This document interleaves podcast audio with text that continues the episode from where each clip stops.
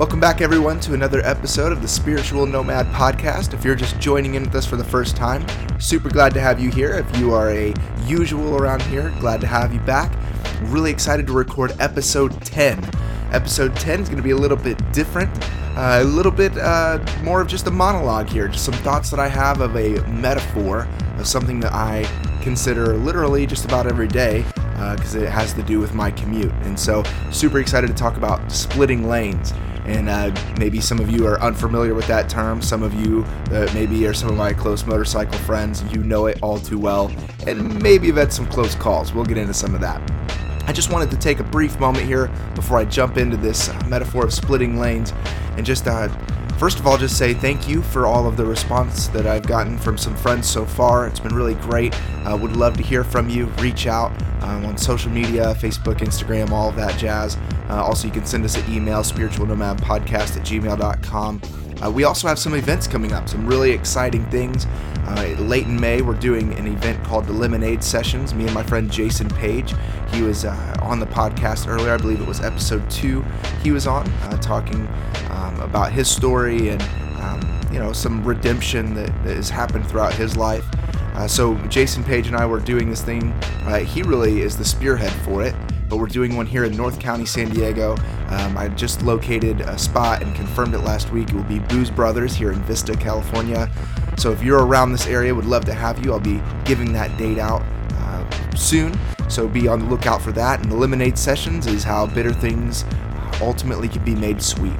Uh, so super excited for that. Without further ado, let's jump in here to the metaphor of splitting lanes.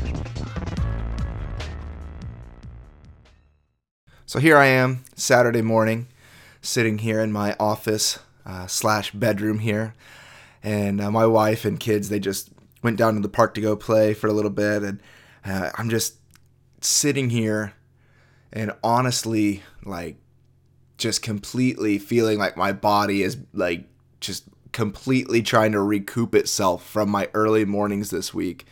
I uh, recently, uh, I think it was February, I started working a job here in uh, San Diego, and it's a really exciting job, man. I mean, it's super thrilling. Um, just kidding. It's uh, I mean, it's cool. It's a cool job. It's all right. It's my first ever cubicle job. So, uh, you know, Office Space. If you've ever seen that movie, that's kind of my life now. Literally, my friends joke about buying me a red stapler. If you've not seen the movie, that makes no sense to you. If you have, it means everything in the world. so, anyway, basically, I've been working this job and it's about a 35 minute commute from me. And some mornings I've been working really early. And actually, it's kind of been the trend for the past, I don't know, maybe almost month now. I've been working like the opening shift. And so, our company, we work for a company that helps other Fortune 500 companies administer pension plans and healthcare and things of that nature. So, I am a pension specialist. Yes, I know. Sounds super thrilling and exciting. And you're probably like, oh, yeah, that totally seems like something Luke would be down with. Not. Uh, and it's okay, as I said, but it's a really unique experience. There's some really cool people that I get to hang out with and, and talk to there. But in doing this, uh, we help people all over the United States. So, you know, East Coast, 9 o'clock, business starts, right? So that means you're on the West Coast, that means six o'clock business starts. So I've been having to work and get there at about 5:55 in the morning, and dude, I'm not a morning person. Let me just tell you right up front. Like I have become more of a morning person. It's like been been a uh, discipline in my life to wake up early. Like I've I've really tried to over the years accustom myself to waking up early because I, I, just like the way it feels. Like it feels good to get up, get your day started, you know, spend your time in meditation and just really get your mind right and, you know, read some scripture and get that stuff in you. And, you know, so I've tried to make a habit of it because, dude, I'm telling you, back in high school, literally there were weekends and in the summer that I wouldn't wake up till, you know, noon, one in the afternoon. Like that blows my mind out like so crazy that I could even do that, but it's what it is. So over the years, I've gradually been able to discipline myself to wake up earlier and uh, you know even whenever I, I don't have a job that requires me to wake up so early I, I try to get up you know around 7 7.30 get my day started but this job being in Sorrento Valley, if you're in San Diego, you know where that is, where the 805 and the 5 meet there. To commute from North County there, it's about 35 minutes with no traffic, and I have to be there at 5:55 in the morning, and it's just like insane. I'm waking up, like my alarm goes off at 4:40, and I'm like, oh my gosh, what am I doing? You know. So, anyways, I get up, I get my coffee, I get out the door as quick as I can, and most mornings uh, I typically jump on my motorcycle. My motorcycle is my preferred mode of transportation. You know, I mean, I don't really enjoy driving the car, um, but some days I have to, especially whenever I have to get up so early. But some mornings I get on my motorcycle and I get to work early, which is great. Um, but whenever I leave work, I typically leave, you know, sometimes I can get off early, but I, whenever I leave work, maybe it's around that two o'clock area. And, you know, a, lot of times traffic's already starting to pick up for, for the evening rush hour. I know it's crazy.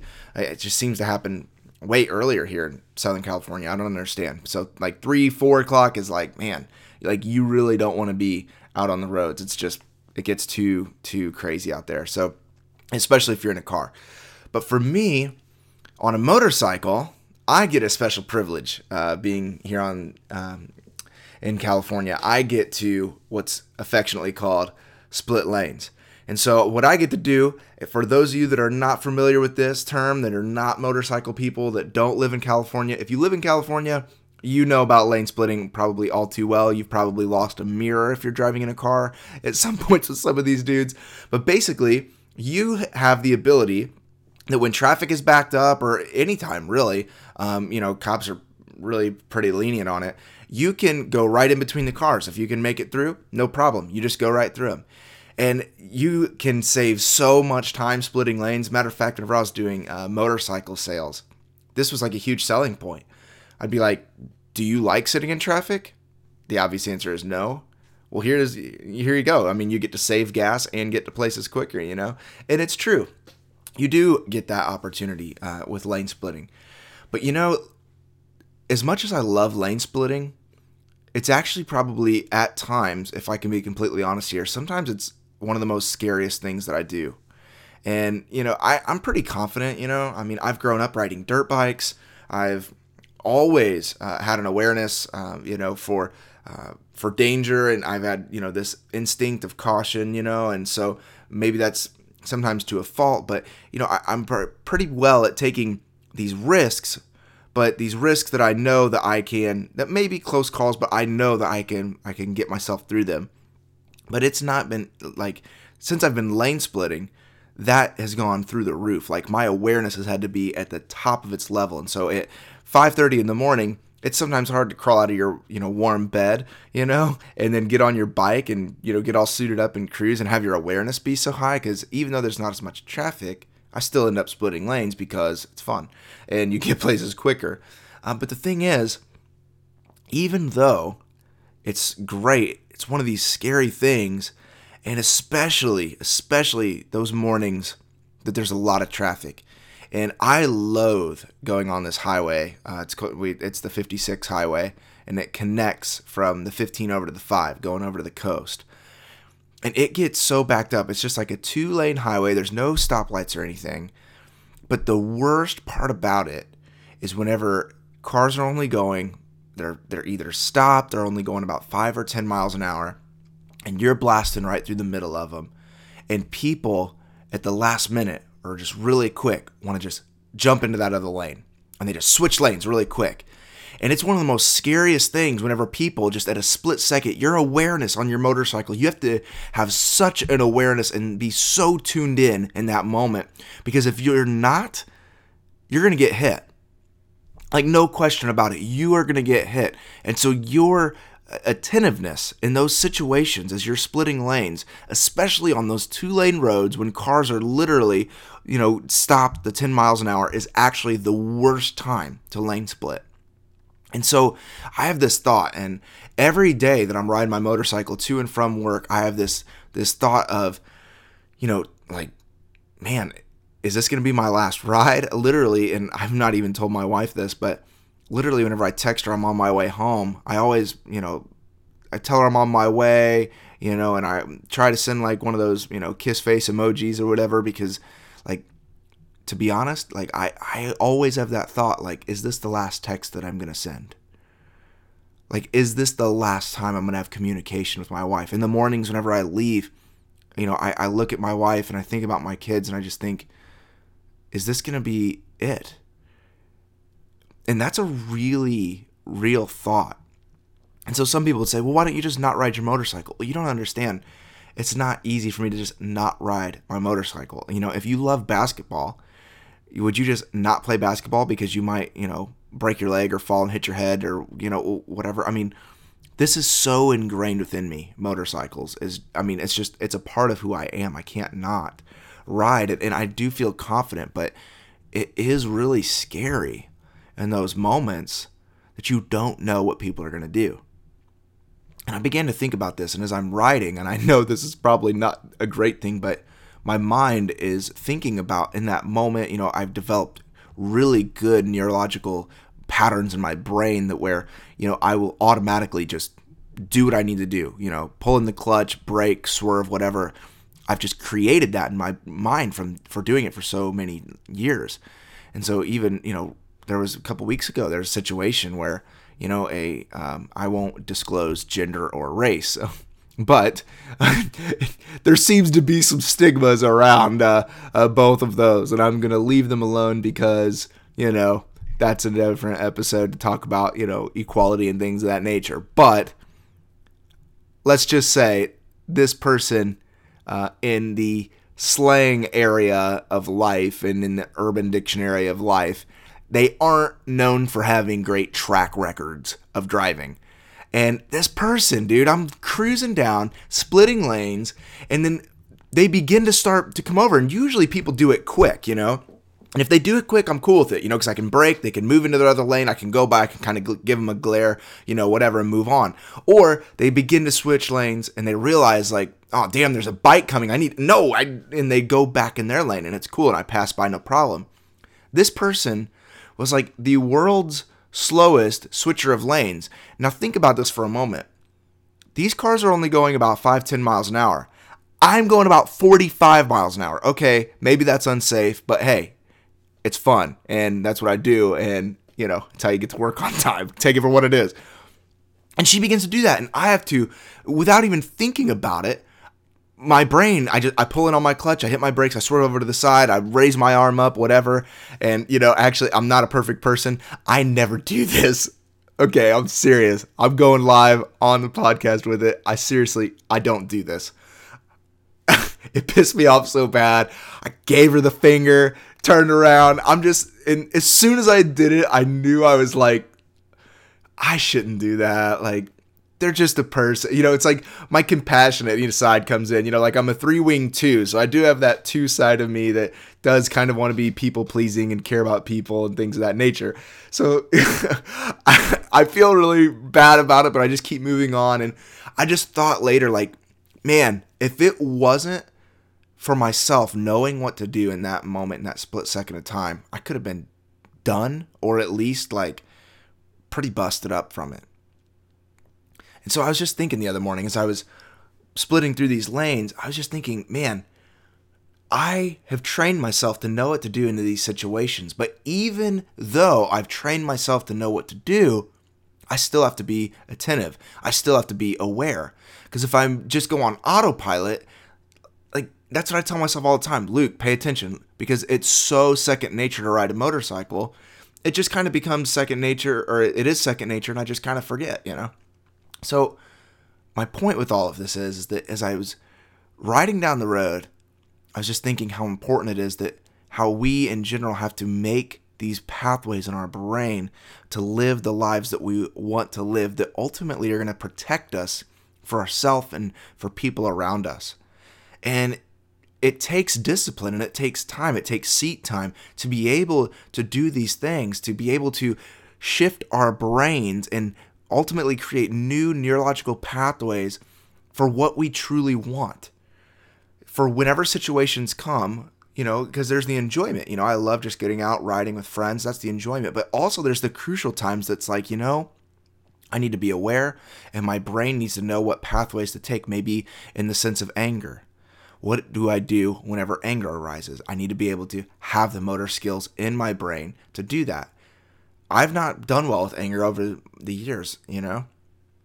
My wife Lindsay and I, you know, we've been married, um, you know, for for quite a few years now. Uh, 2010 we got married, so we've been we'll be running up on seven years this year. We've been dating. This month will be 10 years that we have been actually together dating, and she's known me for a long time, and I have had to literally have seat time, if you will, training my brain for anger because she almost left me actually right about a you know a little bit before we got married because I would just lose my mind so much and do stupid stuff and it's like we need to have these new pathways in our mind this seat time of redirecting ourselves because in the time that those cars pull out in front of us we have to have those motor skills to know what to do and even more so as I was thinking about having that those motor skills like that's the beginning of being able to change and to live life um, more intentionally speaking. You know I i've been listening to audible uh, you know uh, mike mchargue's new book finding god in the waves and he has so much good content about your brain and really what your brain is doing whenever it meditates whenever it encounters god whenever you know we um, you know, worship a God that is primarily loving over primarily angry, you know, and, and understanding what is happening neurological in our mind and the pathways that we create and what the outcome begins to be when we actually give effort and give the, you know, the electric electric magnetic, you know, uh, sparks in our brain to create those new things whenever we push into those.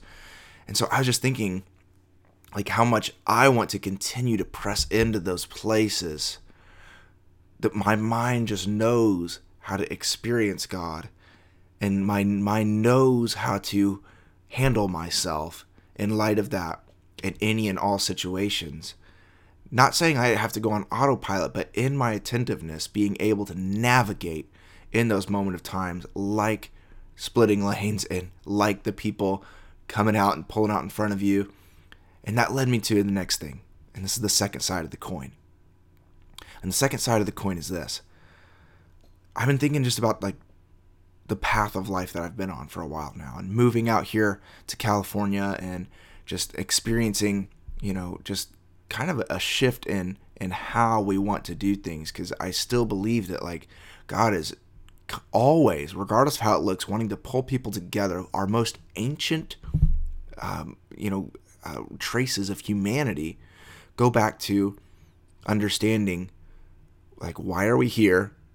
What is our purpose is there something greater is there something orchestrating you know all of these things is there a divine being who is present and on the second side of that is how do we experience that together the most ancient um, understandings of you know, um, not only civilizations but of religions are based around those two things. They can trace it back.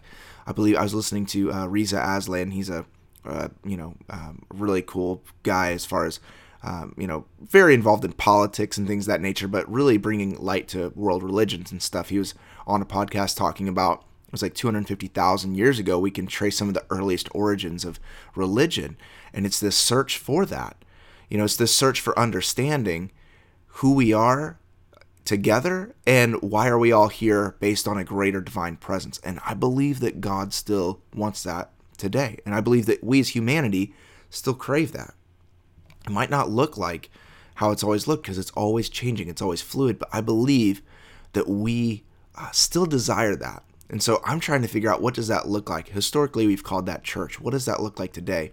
Because I moved out here to quote plant a church and I've really, really been shaped over this past year of living here.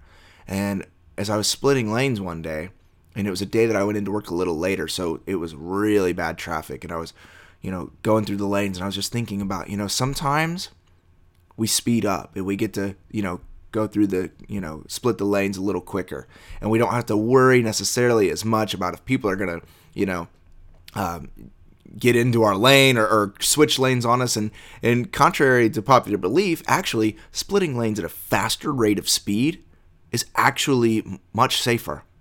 Like, whenever I go through two cars that are traveling somewhat next to each other, maybe they're doing 70 and I'm doing 80 and I just split the lane, you know, at 80, 85 mile an hour, it's actually safer than that 5, 10 mile an hour speed or even stopped of splitting lanes. And sometimes you can split lanes at a fast rate of speed and it's more thrilling, it's enjoyable. And sometimes in life, we get that thrill, we get that excitement. We're able to to do the things that we want to do at a faster rate of speed and it seems like we're invincible. When you split lanes at that rate of speed, seriously, you feel like nobody can touch you. Nobody can keep up with you. You can outrun anybody. Even when I'm riding this slow Harley, you know, you just really feel invincible. And sometimes on our journey, sometimes on life, even when things look risky, we're on this roll. We're on this excitement. We, we are able to do all things and it feels like we're on top of the world and we got everything together. And then sometimes life gets a little bit slower. And I would say, if you're anything like me, sometimes when life gets a little bit slower, things get a little bit more dangerous. And even sometimes, I would even say that in those times where we're having to, to travel at a slower rate of speed, but maybe we're we're around more people. Maybe there are more people involved in our life and, and we can't go that fast because if you go fast, people say the old proverb, you know, if you want to go fast, go alone. Um, you know, but if you want to be together, you got to go slow or something like that. Really butchered it, whatever. It's off the top of my head. You know, and it's like sometimes when we're going together with people, there is more opportunity for people to cut in front of us, to have danger, to have conflict. And sometimes those moments where we have to be much more aware, we have to rely on those skills that we have created in our brain to be able to navigate some of those difficulties that we can have.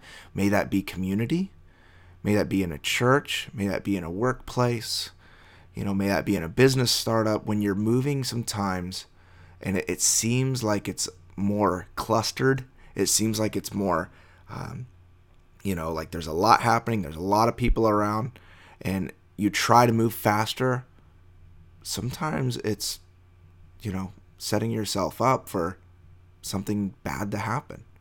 You know, I can't split lanes going 70 miles an hour and people are only driving 10 miles an hour.